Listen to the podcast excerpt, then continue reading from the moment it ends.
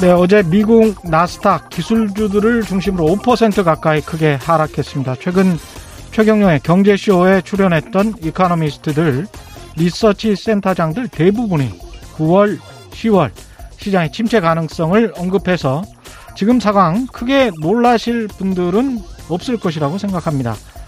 추세적으로 상승장이 완전히 끝난 것이냐, 그에 대해서는 앞으로 좀 더 지켜봐야겠지만 이번 하락으로 이거 하나는 확실해진 것 같죠? 실물 경제, 실업률, 코로나십구를 그대로 두고 자산시장이 마냥 오를 수는 없다. 유동성, 돈의 힘만으로 세상이 움직이지는 않는다. 이걸 투자자들이 절감하게 된 것은 분명해 보입니다. 네, 안녕하십니까. 세상에 이익이 되는 방송 최경영의 경제쇼 출발합니다. 저는 진실탐사 엔터테이너 최경영입니다. 유튜브 오늘도 함께 갑시다.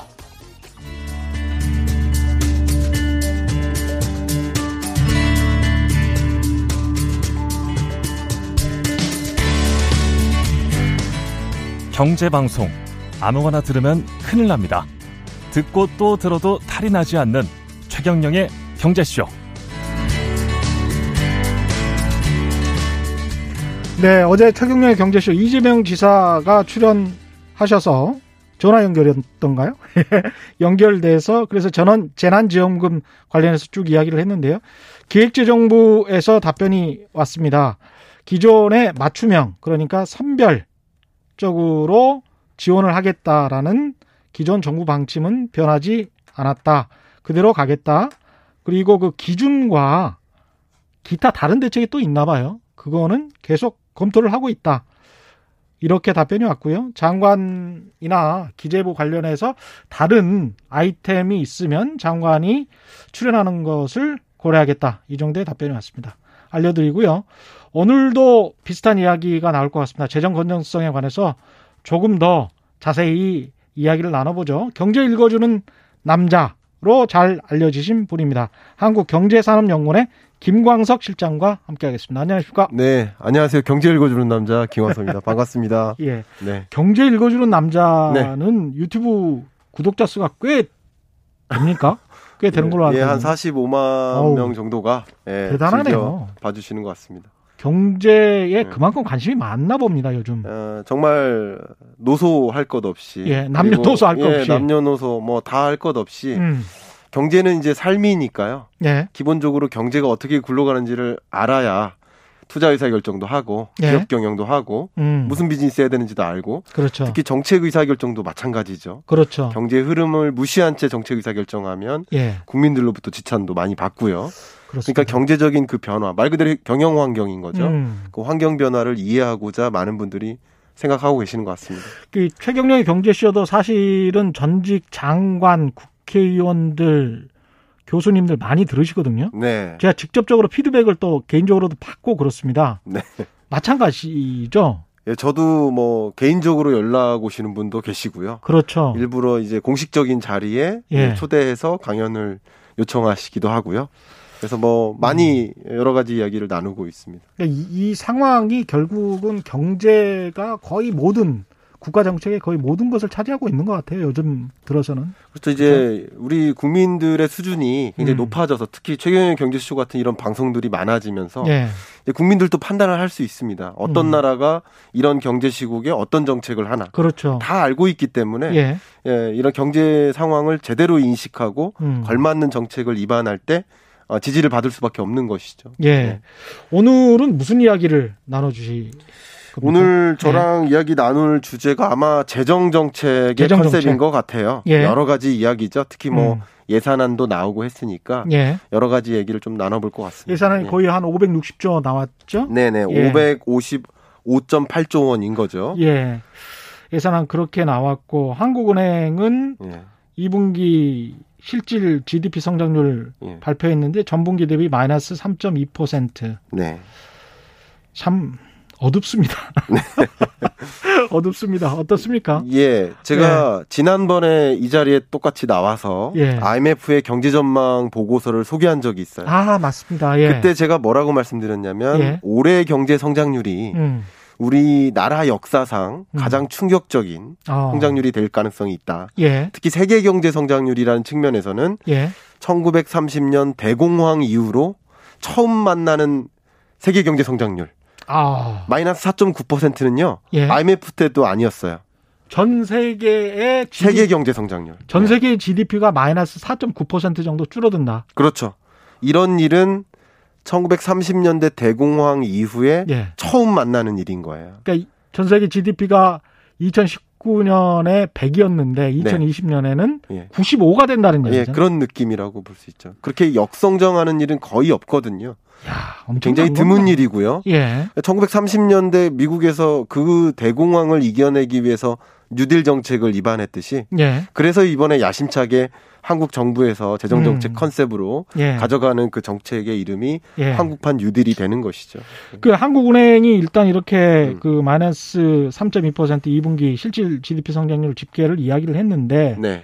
이거는 앞으로 어떻게 보십니까? 네. 예상했던 수준인지 그리고 삼, 사 분기는 어떻게 보시는지. 예, 좋습니다. 이 분기 예. 실적이 마이너스 삼 점 이 퍼센트는 예상했던 일입니다. 아, 그렇습니까? 지난번에도 제가 말씀드렸듯이 올해가 그렇게 움푹 패이는 해인데 음. 그 중에서도 또 분기별로 쪼갤 수 있잖아요. 예. 한 해를 놓고. 예. 그 분기별로 쪼개면 어떤 시점이 가장 충격적일까? 음. 그때 제가 말씀드렸듯이 이 분기가 집중되는 해입니다. 예. 이 분기가 가장 충격적인 시점이라는 것이죠. 음. 이것은 우리나라뿐만 아니라 세계적으로 다 그런 것이에요. 예. 근데 상대적으로 우리나라가 선방했다는 표현 많이 듣잖아요. 예. 오이시디 회원국 중에서 다 마이너스 역성장하는데 음. 우리나라만 그래도 마이너스 일 퍼센트대 가장 어, 충격이 덜하다. 왜냐하면 조기 대응을 잘해서. 그거 맞는 말이에요. 예. 그러니까 마이너스 삼 점 이 퍼센트라는 이 분기 성장률은 예상한 숫자인데 예.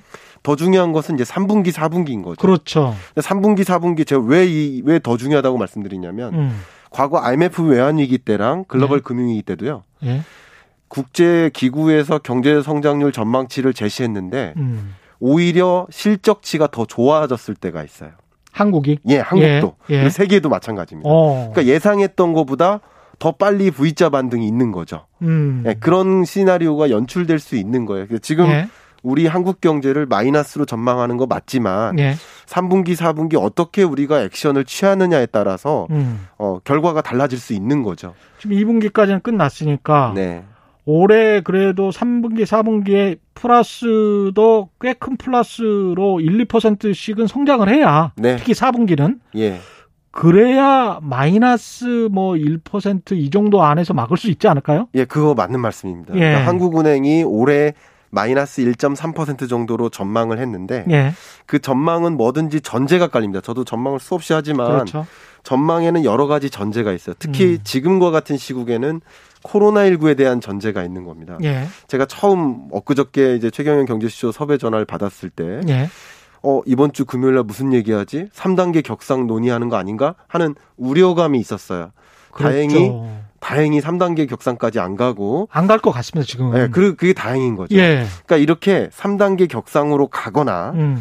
재유행으로 연결이 되거나 예. 그렇게 되면 마이너스 일 점 삼 퍼센트도 거의 힘든 숫자입니다. 달성이 그렇죠. 힘든 숫자예요. 예. 근데 여기서 만약에 멈추고 대유행으로 음. 전개가 안 되면 이런 전제, 그러니까 코로나십구 사태가 구월 중에 안정화를 찾는다라는 예. 전제하에서는 마이너스 일 점 삼 퍼센트도 가능합니다. 예. 우리가 가장 목표로 세울 만한 성장률이 마이너스 일 점 삼 퍼센트니까 좀 암울하긴 하지만 예. 어쨌든 지금의 상황 하에서 최대한 선방을 해야 되니까 음. 코로나십구에 대한 방역 대응 이게 가장 중요한 이슈가 아닌가 일단 생각을 합니다.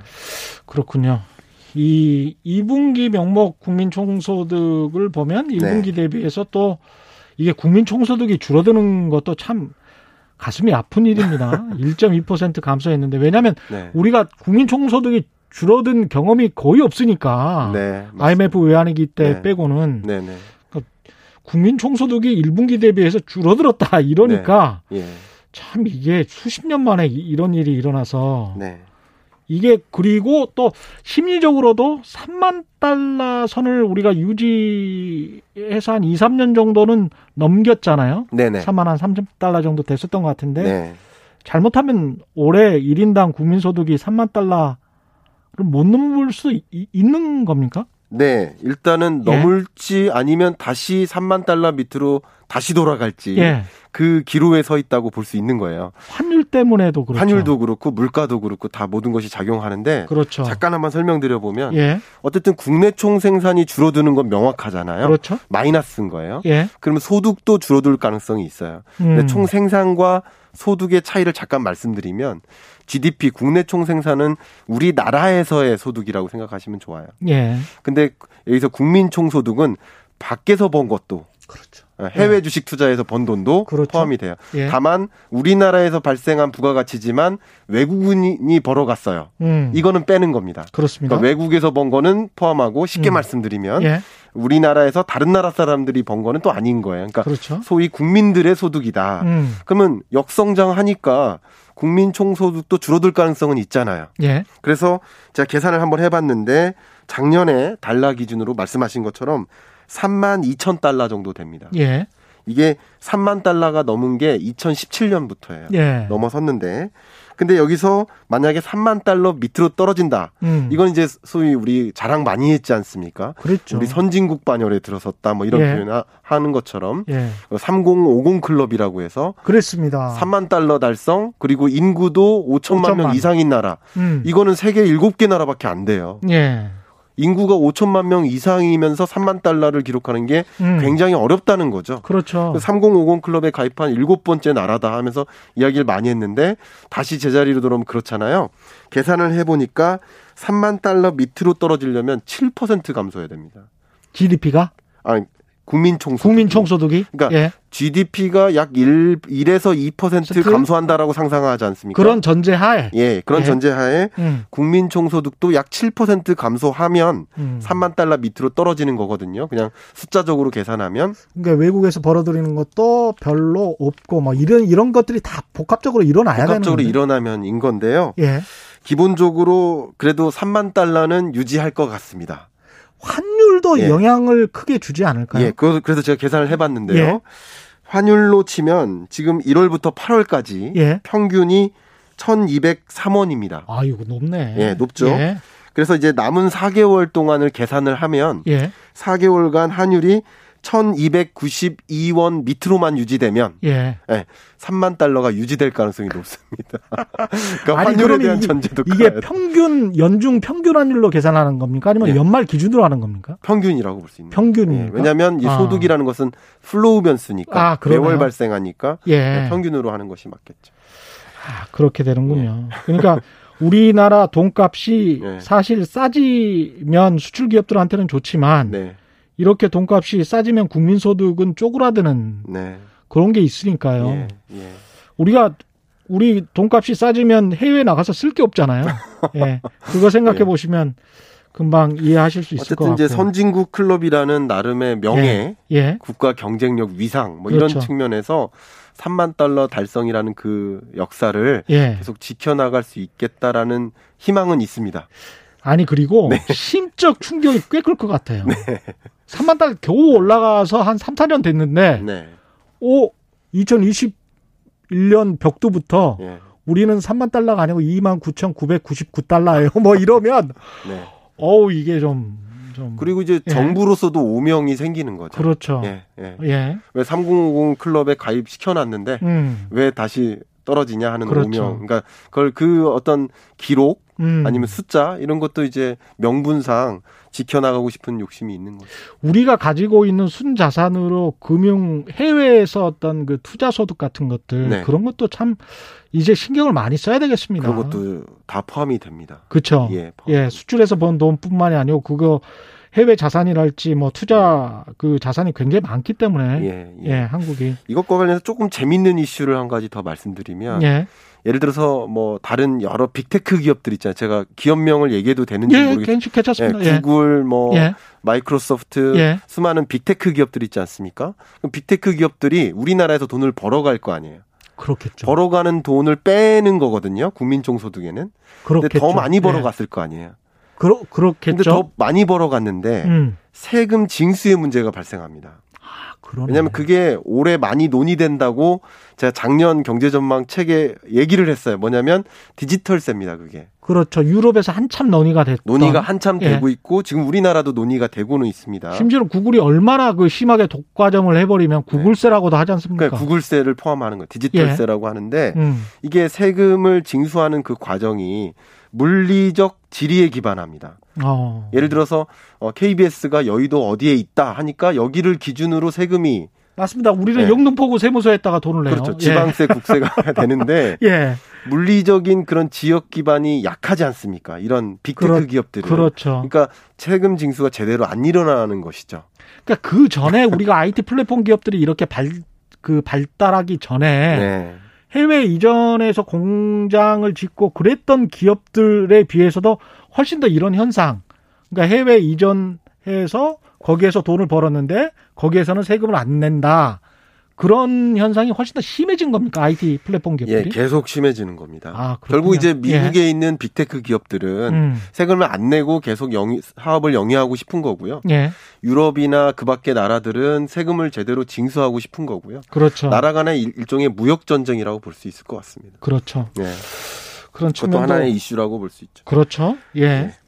일단 이제 내년 예산을 또 한번 차근차근 챙겨보겠습니다. 네. 네. 내년 예산은 오백오십오조 팔천억 원 말씀하신 네. 대로 역대 최대 규모입니다. 네. 매년 역대 최대 규모를 갱신하고 있죠. 네. 이거는 불가피한 선택입니까? 어떻습니까? 저는 일단 불가피한 상황이라고 생각합니다. 예. 지금은 통화, 우리 경제 정책하면 두 가지입니다. 예. 통화 정책, 재정 정책. 그렇죠. 이게 두 팔입니다, 두 팔. 예. 그러니까 통화 정책은 한국은행이라는 왼팔이고요. 그렇죠. 재정 정책은 기획재정부라는 오른팔이다. 이렇게 생각하시면 굉장히 편하죠. 예. 근데 두 팔로 이제 경제 정책을 꾸리는 거예요. 음. 근데 통화 정책도 완화적으로 하는 거예요. 예. 완화적이라는 표현은 무제한 양적 완화하죠. 음. 돈을 시중에 뿌리는 겁니다. 예. 그리고 금리를 역사상 가장 낮은 수준으로 내리죠. 예. 우리가 지금 현재 경험하고 살아가고 있는 금리는 홍익인간 이래로 가장 낮은 금리예요.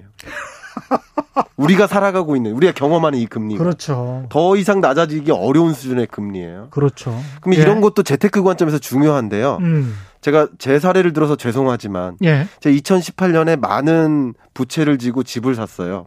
이천십팔년에. 아, 예.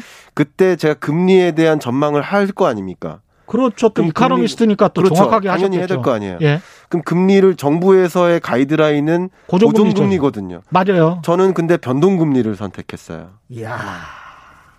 이렇게 해서 이것도 재테크라는 거죠. 또 경제학을 공부하신 예. 나름의 소득을. 아, 있죠. 예. 그러니까 그런 식으로 우리가 대출도 하나의 빚테크라고 해서 테크, 이게 재테크인데요. 그렇죠. 빚도 잘 져야 되는데 고정금리가 더 싸잖아요. 시작하는 금리가. 음. 그리고 아, 고정금리가 조금 더 비싸잖아요. 그렇죠. 변동금리가 조금 더 싸단 말이죠. 예. 왜냐하면 앞으로 금리가 어떻게, 어떻게 될까 하는 그 불확실성을 예. 누가 가져가냐 이거예요. 음. 그 리스크를 누가 떠안을까. 음. 내가 떠안을 게 변동금리, 금융기관 장래, 당신네가 떠안으세요. 이게 고정금리인 고정금리. 거죠. 그렇습니다. 그러니까 불안감을 제가 떠안지만 그 리스크는 모르는 사람한테 리스크인 거예요. 음. 금리가 어떻게 움직일지를 아는 사람한테는 리스크가 아닌 거죠. 근데 이천십팔년이면 네. 다시 복귀를 해보면 이천십팔년, 이천십구년은 금리를 미국도 예. 십육년부터 오르, 오르, 올리기 시작했었던가요? 십오년 십이월부터. 십오년 십이월부터 정확히, 올리기 시작했죠. 제가 정확히 말씀드리면 예.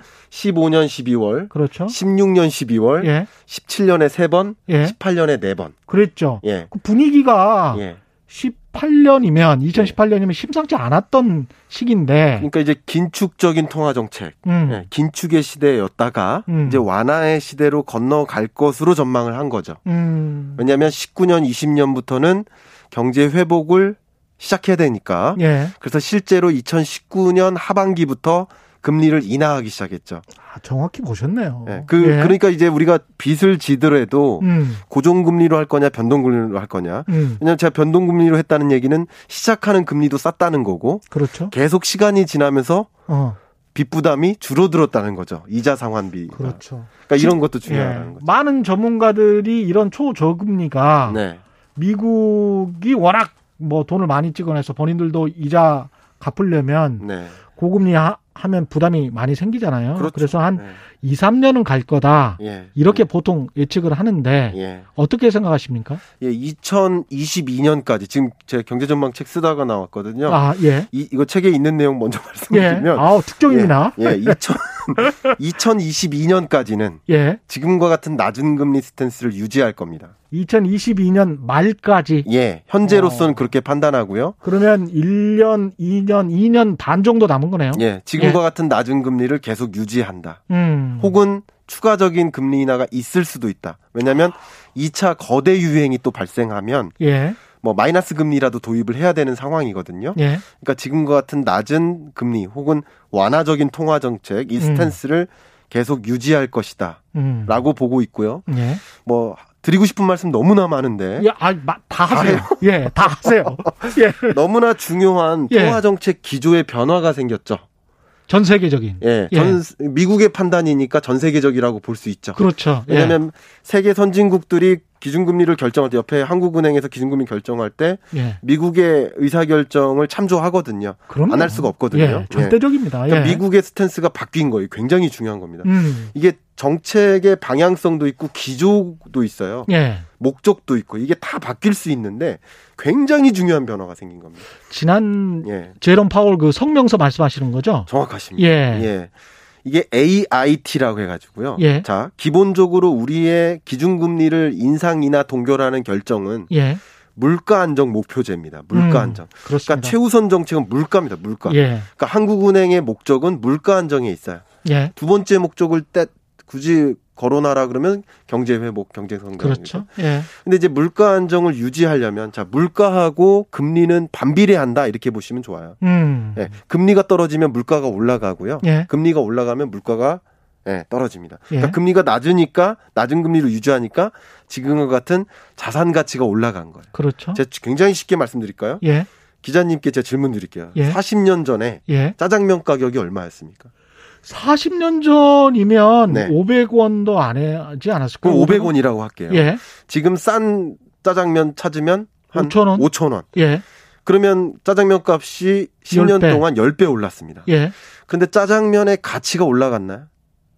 짜장면의 가치는 삼선 뭐 양이 짜... 많아졌거나 삼선 짜장이 생겨서 뭐 양이 삼선 많아졌거나 삼선 짜장이 오천 원은 안 하니까 네. 일반 짜장이니까 네. 다 어쨌든 똑같죠 뭐 네. 사실은 가치의 변화는 없잖아요. 그렇죠. 짜장면의 가치가 뭐 양이 많아졌거나 재료에 뭐 소고기를 넣거나 네. 이런 게 아니잖아요. 예. 오히려 짜장면의 상대적 가치는 떨어지지 않았나요? 그렇죠. 짜장면 먹으면 왠지 예. 그 지금은 좀 짠하게 보일 수도 있습니다. 그렇네. 예. 그 생각까지는 못했는데요. 예. 그러니까 사십 년 전에는 오백 원일 때 예. 짜장면의 상대적 가치는 엄청나게 높았을 거예요. 예. 근데 지금은 너무 많은 대체재들이 생겼기 때문에 음. 짜장면의 그 가치가 없어요. 그런데 왜 가격이 십 배 올랐죠? 왜? 인플레이션 때문에. 그렇죠. 예. 가격이 오른 건 예. 짜장면의 물건의 가치가 오른 게 아니라 예. 돈의 가치가 떨어진 것이다. 그렇죠. 어. 십 년 전에는 오백 원 주고 짜장면을 바꿨지만 음. 지금은 오백 원을 줘도 짜장면을 못 바꾼다. 음.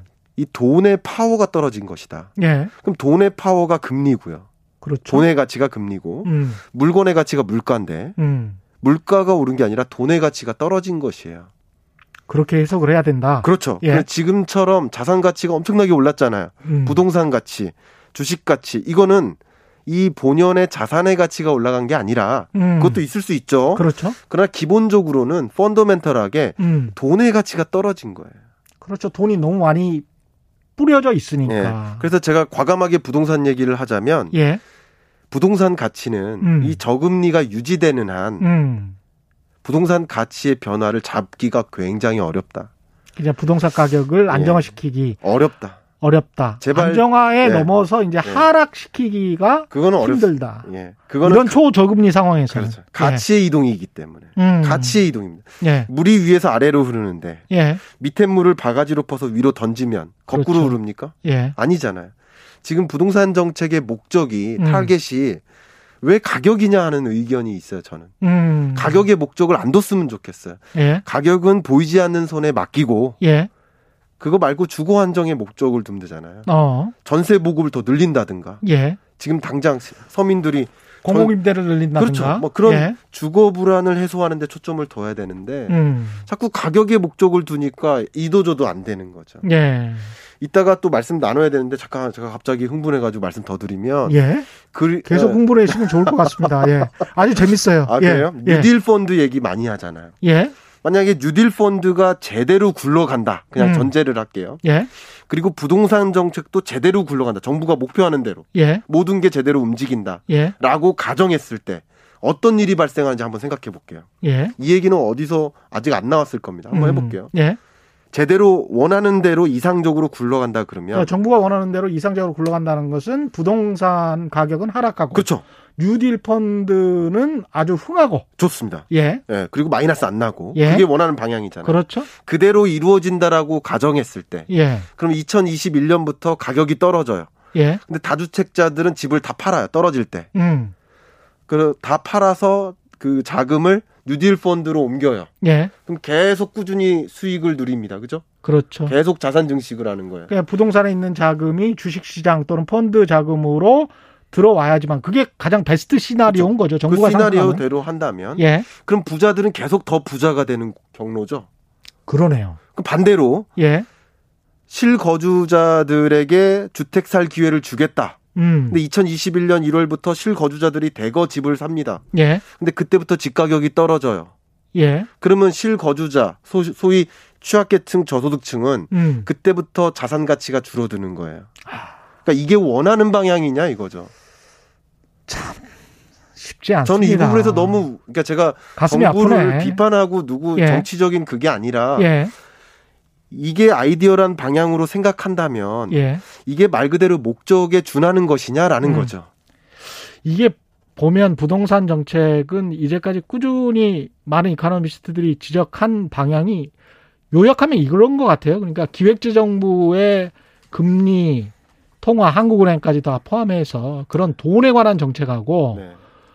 부동산을 관장하는 국토교통부의 정책하고 상치될 수밖에 없는 상호 모순적일 수밖에 없는 그런 상황 때문에 연출되는 게 아닌가 그런 생각이 들더라고요. 정말 드리고 싶은 말씀 너무너무 예. 많은데 예. 어쨌든 예. 지금 이제 중요한 스탠스가 뭐냐면 음. 소득 양극화를 목적으로 둘 것이냐. 예. 양극화 해소를. 음. 아니면 주거 불안 문제를 해소해 주겠다. 그 어떤 음. 정부보다. 예. 그렇게 목적을 두거나 하면 음. 좋을 텐데 음. 자꾸 목적 변수가 음. 가격이기 때문에 음. 나머지 모든 게 다 흔들리는 거라고 생각을 해요. 지금이라도 가격을 정부가 통제할 수는 없으니까. 제가 말씀드렸듯이 예. 물이 예. 위에서 아래로 흐르는데 음. 왜 바가지로 물을 위로 던지냐 이거예요. 그렇죠. 그런 예. 것보다는 음. 가격적인 요소보다는 음. 정말 주거 불안 문제를 완벽하게 해소주는 그런 정부가 되겠다. 예. 전 그게 더 좋은 방향이지 않나 하는 생각을 합니다. 그 뉴딜 펀드 이야기 예. 나왔으니까요. 네. 우리가 정부가 주도적으로 추진하는 펀드가 이명박 정부 때도 있었던 것 같고 박근혜 정부 때도 있었던 것 같습니다. 네네. 그때마다 어떻게 보면 이제 금융시장을 좀 활성화시키고 싶은 네. 그럼으로써 이제 자본시장 활성화시켜서 실물 경제까지 좀 이어져 보자. 네. 이게 이제 정부의 정책 목표였는데 네. 사실은 이명박 정부도 그렇고 박근혜 정부도 그렇고 네. 정부 주도의 펀드가 성공한 사례가 그렇게 많지 않죠. 성공한 사례가 많지 않죠. 예. 많지 않고요. 예. 그냥 걱정이 되는데 여러분께 그냥 이제 손에 잡힐 수 있는 수준으로 한, 한 가지 설명해 드려볼게요. 예. 실제 이런 비즈니스에 참여한 적이 있었는데요, 제가. 예. 어, 많은 기업들이 이제 특히 지방에 있는 기업들, 음. 그 단층짜리 공장들이 많아요. 예. 이, 삼층짜리가 아니라 단층짜리 넓은 공장. 산업단지 말씀하시는 그렇죠. 거죠? 그런데 예. 가면. 예. 그러면 이제 넓으니까 지붕이 넓잖아요. 그렇죠. 지붕을 뭘로 바꿀까요? 태양광, 태양광 패널. 패널로 바꾸는 예. 거예요. 그리고 예. 태양광과 함께 같이 맞물리는 게 이에스에스입니다. 예. 에너지 스토리지 시스템, 예. 에너지 저장 장치. 그렇죠. 쉽게 배터리입니다, 배터리. 예. 예. 그러니까 태양광으로 에너지를 충전해서 전기 에너지를 충전해서 예. 비가 올 때나 밤에도 이거를 가동할 수 있게 하려면 예. 햇빛이 쨍쨍할 때 저장을 해놓아야 된다는 거죠. 음. 그래서 이제 그린 뉴딜 사업의 핵심 중에 하나가 음. 태양광 더하기 이에스에스다 이렇게 보시면 좋아요. 예. 근데 기업들에게 이거를 많이 깔도록 그 전부터 시도를 했어요. 음. 그럴 수밖에 없습니다. 지금 우리나라는. 음. 예. 우리나라뿐만 아니라 세계 모든 나라가 그래야만 합니다. 음. 왜냐하면 파리 기후협약을 이행해야 되는 시점이에요. 그렇죠. 이행해야 돼요. 이제. 예. 이미 선진국들은 다 제출했어요. 어떻 그렇습니다. 어떻게 맞습니다. 우리 온실가스 이산화탄소 줄여나가겠다라는 계획안을 음. 이미 제출했고요. 예. 우리나라는 초안을 만든 상태고 국민적 합의를 가져가는 단계예요. 음. 그래서 올해 안에는 유엔에 제출을 해야만 합니다. 예. 그러니까 이 신재생에너지에 대한 의존도를 늘려나가는 거는 가야 하는 길이에요. 음. 원래부터 하고 있었습니다. 예. 근데 한번 생각해 볼게요.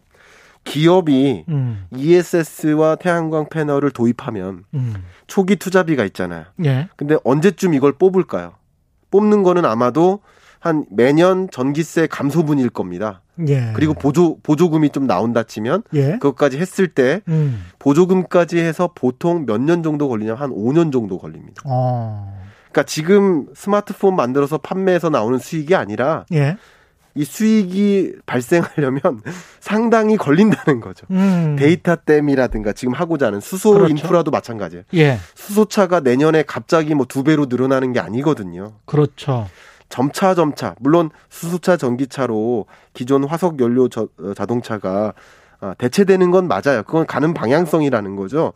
그러나 단기간 안에 대체가 되지 않기 때문에 음. 정말 말 그대로 우리가 생각하는 만큼 투자 자금 이상으로 수익이 나오려면 상당한 시간이 걸린다는 거죠. 그럼 기업도 마찬가지지 않습니까? 기업도 그, 마찬가지. 그렇죠. 예. 어, 직접적으로 이 투자를 하면 예. 한참 후에 이제 강가상각 다 제하고 나서 네.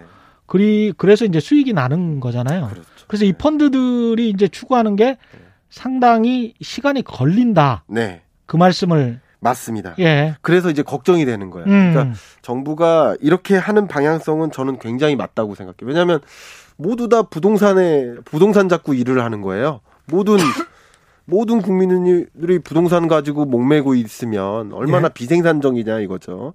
다만 이 모든 자금을 생산적인 부분으로 끌어오자. 저는 이거 굉장히 바람직한 방향이라고 생각합니다. 예. 그러나 이제 이런 걱정, 우려가 있다라는 것을 우리가 이코노미스트들이 지적을 해주고 그런 것들을 반영한 아까 소득 양극화 문제 음. 이런 것들마저 잘 반영한 이런 어떤 우려되는 사항, 문제가 되는 사항 이런 것들이 빠진 채 제대로 음. 합리적으로 의사결정이 될 수 있도록 이제 의견을 제시하는 거라고 볼 수 있는 거죠. 그러니까 초기에는 투자 자금만 많이 들어오고 그다음에 캐시플로우 그, 그 사업으로부터 나오는 수익은 굉장히 한정되고 적을 것이기 때문에 네. 수익 배분에 있어서 초기에는 마이너스인데 네. 플러스로 배분해줘야 되는 그런 문제가 생길 수가 있겠네요. 그렇죠. 플러스로 배분해주는 과정에서 국채를 예. 발행하죠. 그렇죠. 그러면 지금 당장 음. 현재 국민들이, 현 세대가 돈을 벌어요. 음. 특히 누가 돈을 벌어요? 자산가들이 돈을 벌겠죠. 그렇죠. 이, 이 뉴딜 펀드에 취약계층이 투자하겠습니까? 아니죠. 저소득층이 투자하겠습니까? 아니죠. 아니라는 거죠. 예. 그러니까 중산층 이상들이 투자하겠죠. 중산층 이상이 투자할 거고 특히 고자산가들이 예. 다주택자들이 집 팔고 투자를 할 거죠. 그걸 유도하는 거고요. 그리 아, 거기에 이제 분명히 이제 세액 공제나 이런 혜택이 분명히 있을 거기 그렇죠. 때문에. 혜택이 예. 있고 예. 또 수익도 보고 안정적인 그 어, 투자 대비 수익을 맞아요. 보장하는 과정에서 예.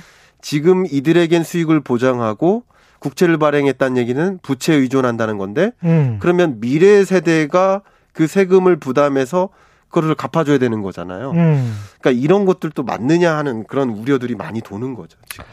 그러네요. 그런 측면에서 이제 네. 정부가 국채를 대량으로 발행하기를 선뜻 꺼려하는 쉬운 게 아닙니다. 예, 기획재정부 입장은 그런 것 같습니다. 이런 사업 예. 자체를 음. 어, 필요 없다, 잘못됐다라고 하기보다는 음. 필요한 사업인 건 맞습니다만 예.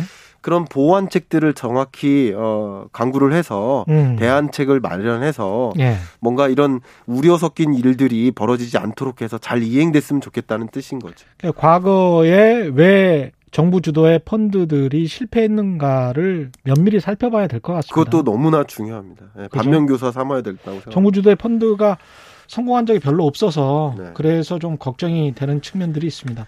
예산안 네. 잠시만 살펴보면요. 네. 예산안이 오백오십 한 육 조 정도 되는데 네. 분야별 편성 보면은 어떻게 생각하십니까? 아, 예. 그 부분 너무 중요합니다. 예. 자. 지금 어쨌든 정부가 아까 그 얘기하다 말았었네요. 예, 보니까. 그렇죠. 예. 통화정책 얘기를 했는데 예. 재정정책도 팔 걷어붙이고 음. 뭔가 대응책을 마련하는 음. 그런 의지가 담긴 예산이다. 예. 일단 예산 규모도 그렇다. 음. 근데 이게 예산안을 보실 때 예산안 여러분 열심히 챙겨보셔야 됩니다.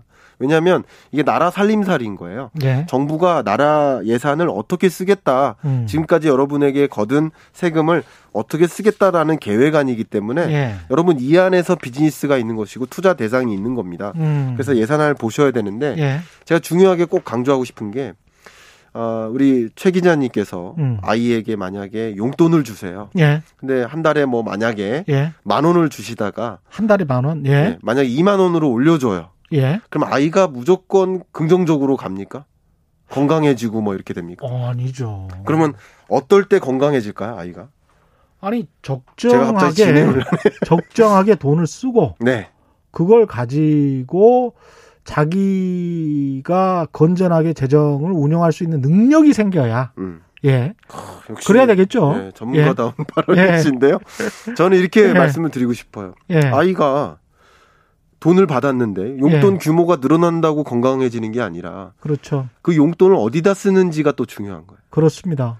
특히 부채까지 지어서 돈을 줬는데 예.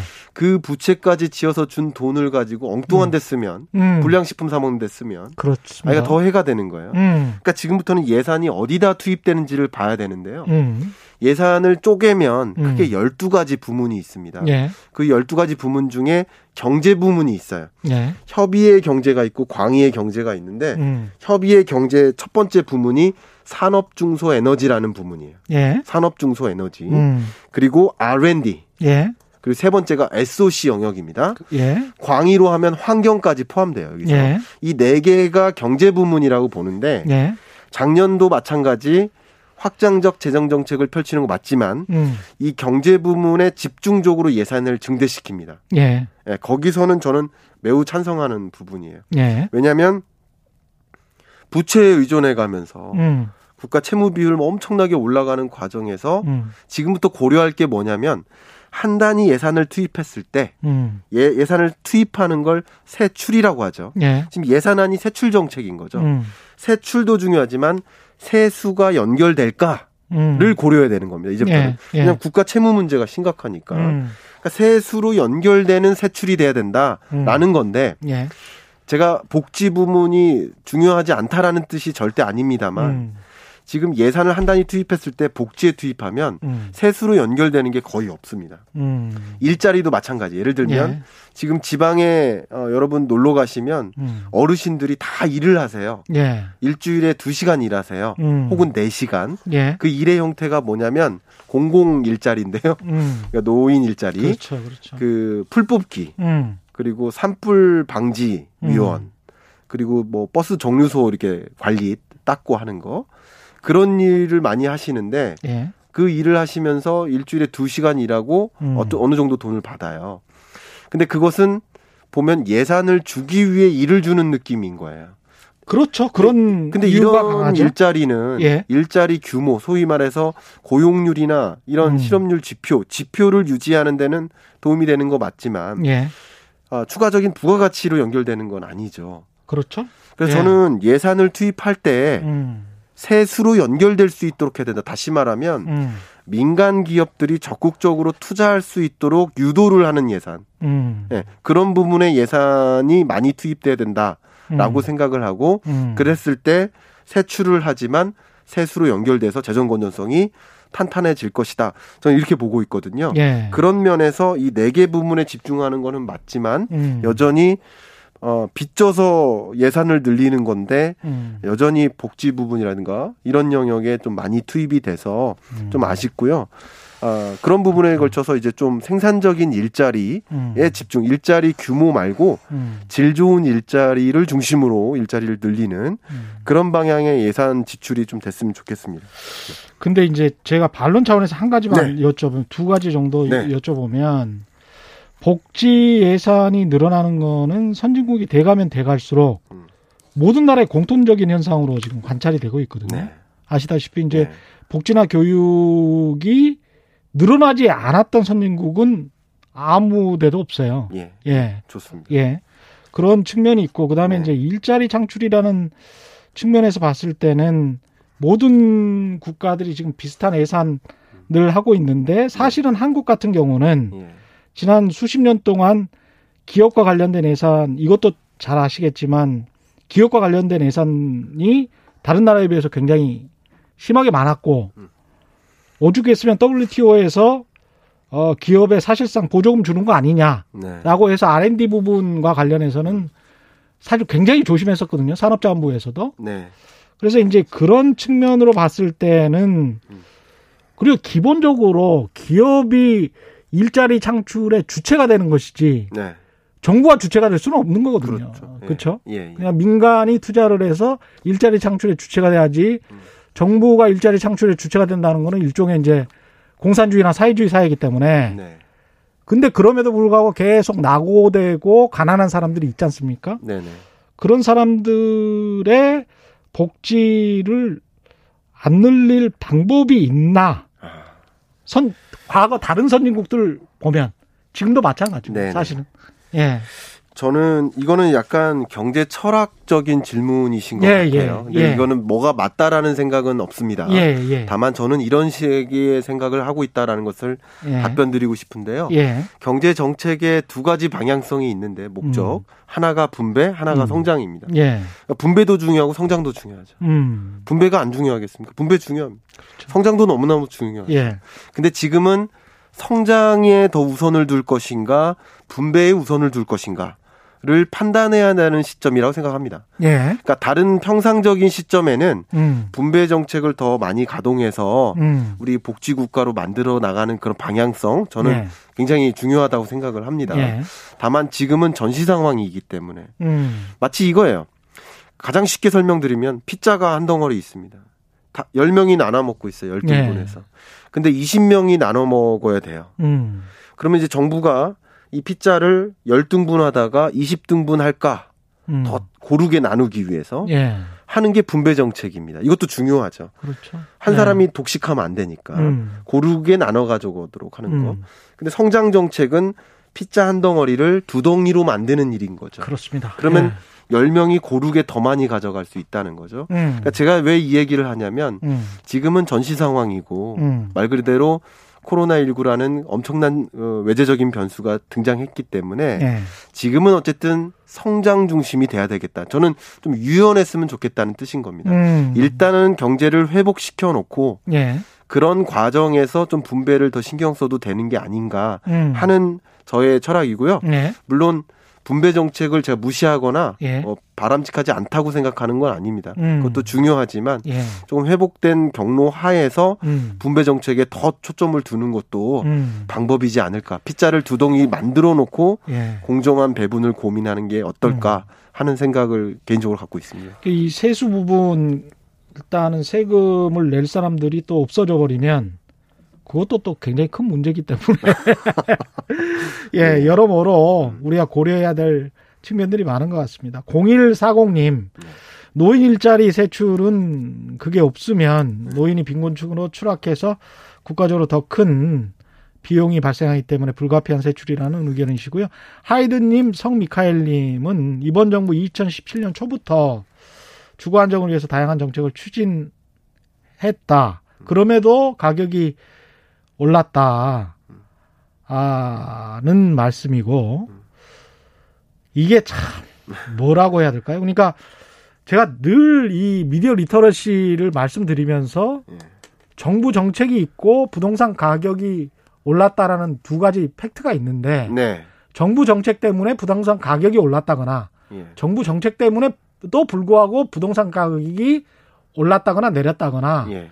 둘 다를 확정적으로 말하기가 상당히 힘들잖아요. 그거는 예. 비과학적이죠. 그렇죠. 우리 소위 사회과학을 하는 사람들 예. 입장에서는 예. 너무나 비과학적이죠. 왜냐하면 그렇죠. 예. 이게 왜 비과학적이냐면 통제가 안 됐기 때문에. 그렇습니다. 예. 통제가 안 됐기 때문에 음. 정부 정책 때문에 가격이 올랐다고 하는 것도 잘못된 표현이라고 생각합니다. 예. 정부 정책 때문에 그나마 덜 올랐을 수도 있는 거예요. 그렇습니다. 그러니까 이제 예. 언론에서 제가 가장 유감인 것은 한국 언론만 특히 이런 식으로 보도를 하는데 예. 굉장히 많은 그 요인들이 있습니다. 아, 그럼요. 예. 예. 경제의 결과, 어떤 결과를 예. 나타나게 하는 그 요인들이 있는데 네. 그거는 우리가 글로벌 개방경제 하에 속해 있기 때문에 네. 딱히 한국 정부나 한국 가게나 한국 기업만의 원인이 아닐 수도 있거든요. 네, 네, 맞습니다. 근데 그 수많은 것들 중에서 어떤 게 비중이 어느 정도인지는 경제학자들도 참 찾기가 힘든데. 그 가장 많이 얘기하는 비슷한 관점에서 예. 가장 이야기 많이 하는 그 질문이 예. 금리 엄청나게 내렸어도 투자 안 늘었지 않느냐. 그렇습니다. 경제 회복 안 됐지 않느냐. 예. 그러니까 금리 무용론을 주장하는 분들이 좀 계세요. 그렇죠. 그거는 금리를 만약에 내리지 않았으면 음. 투자는 더 어려웠다라는 거죠. 예. 그러니까 그런 관점에서 어, 이 통제라는 게 안 됐기 때문에 그러니까 네. 금리를 내린 그 대상과 음. 금리를 안 내린 대상이 같이 동시에 있어야 됩니다. 그러니까 네. 한국 A, 한국 B가 있어가지고 음. 한국 A만 부동산 정책 강하고 네. 한국 B는 부동산 정책을 안 세운 거예요. 음. 그랬을 때 가격이 어떻게 움직이는 거를 비교해 보면 음. 둘 다 올랐을 거라는 거죠. 그렇죠. 네, 정책의 네. 탓을 하는 것도 중요하지만. 네. 저는 개인적으로 이제 합리적으로 그렇습니다. 탓을 해도 예. 해야 된다 생각은 합니다. 그러니까 정, 언론이 정부 비판하는 것은 당연한 거고요. 책무라고 할 수 있는데 그걸 뭐라고 해야 될까요? 합리적으로 사회과학적으로 좀 했으면 좋겠습니다. 네. 에이에이에이님은 집 못 팔 겁니다. 대출이 안 돼서 사줄 사람이 없어요. 이게 반대의 시각이네요. 수요가 쉽지 않을 거다. 네. 뭐 이런... 말씀이신 것 같고요. 예. 계속 좀 문자를 소개해드리고 코멘트를 좀 해주십시오. 네네. 이상희님은 네. 기업이 자동화만 하고 사람을 안 뽑는데 네. 뭘 어쩌라는 겁니까? 이것도 참 음. 문제긴 합니다. 네. 이거 어떻게 참 한국 이것도 또 한국만의 문제가 아니고. 예. 예. 다만 요구에 한 가지가 있습니다. 우리가 같이 음. 고려. 제가 산업부에서도 그 자문위원 활동하면서 같이 만들었던 그 변론인데요. 예. 자동화를 이루기 위해서 자동화될 수 없습니다. 무슨 말이냐면 음. 스마트 팩토리가 그냥 하늘에서 떨어지는 게 아닙니다. 예. 스마트 팩토리 구축 사업에는요. 그냥 작은 규모의 한 이백 명 일하는 팽이버섯 그 공장에서 예. 이거 스마트 팩토리로 바꾸는 과정에 음. 육십 명이 투입이 됐습니다. 전문 인력 아. 육십 명이. 어. 이게 뭐냐면 스마트 팩토리를 도입하면 음. 운영 일자리가 줄어드는 거 맞지만 예. 도입하는 과정에서 엄청나게 많은 기술 인력이 필요한 거예요. 어. 그러니까 다시 말해서 예. 뭐 키오스크를 도입하면 알바생 줄지 않느냐 이 얘기를 하는데 그렇죠. 키오스크가 하늘에서 떨어지는 게 아니라는 거예요. 그 과정에서는 그렇죠. 계속 일자리가 창출이 된다. 다시 말하면 소위 예. 인공지능, 빅데이터, 사물인터넷과 같은 사 차 음. 산업혁명 기반 기술 예. 이런 기술들을 활용한 산업들이 더 생겨난다는 거죠. 음. 예를 들어서 과거에는 인터넷이라는 게 없을 때는 인터넷을 활용하는 기업이 없었던 거거든요. 그런데 예. 활용하는 기업이 생기잖아요. 예. 네이버나 뭐 카카오나 우리 국내에도 구글이나 이런 기업들이 등장한 거잖아요. 그렇죠. 이들이 이런 빅테크 기업들이 세계 시가총액 일 위부터 십 위까지 아홉 개입니다. 음. 그러니까 과거에는 없었던 새로운 기업들, 새로운 산업들이 생겨난다는 거죠. 그게 이제 성장의 요소입니다. 그렇죠. 그렇기 예. 때문에 예. 자동화한다고 일자리가 없어진다기보다는 음. 특정 부문의 일자리가 없어지는 건 맞죠. 음. 근데 일자리 규모 전체가 줄어드는 건 아니다. 음. 그런 관점에서 우리는 어떤 역량을 더 갖춰서 음. 향후 요구되는 일자리로 우리가 인재가 돼서 옮겨갈까. 이걸 고민하는 게 더 도움이 되지 않을까 생각합니다. 그런 점에서는 또 긍정적으로 경제를 보는 그 습관, 태도 이런 것도 굉장히 중요할 것 같고요. 오늘 말씀 감사합니다. 네. 지금까지 그리고 자주 나와주세요. 예. 예. 지금까지 경제 읽어주는 남자 한국경제산업연구원의 김광석 실장과 함께했습니다. 고맙습니다. 네, 감사합니다. 예, 저희가 준비한 최경영의 경제쇼는 여기까지였습니다. 저는 케이비에스 최경영 기자였고요. 다음 주 월요일 네 시 오 분에. 다시 찾아뵙겠습니다. 지금까지 세상이 이기되는 방송 최경영의 경제쇼였습니다. 고맙습니다.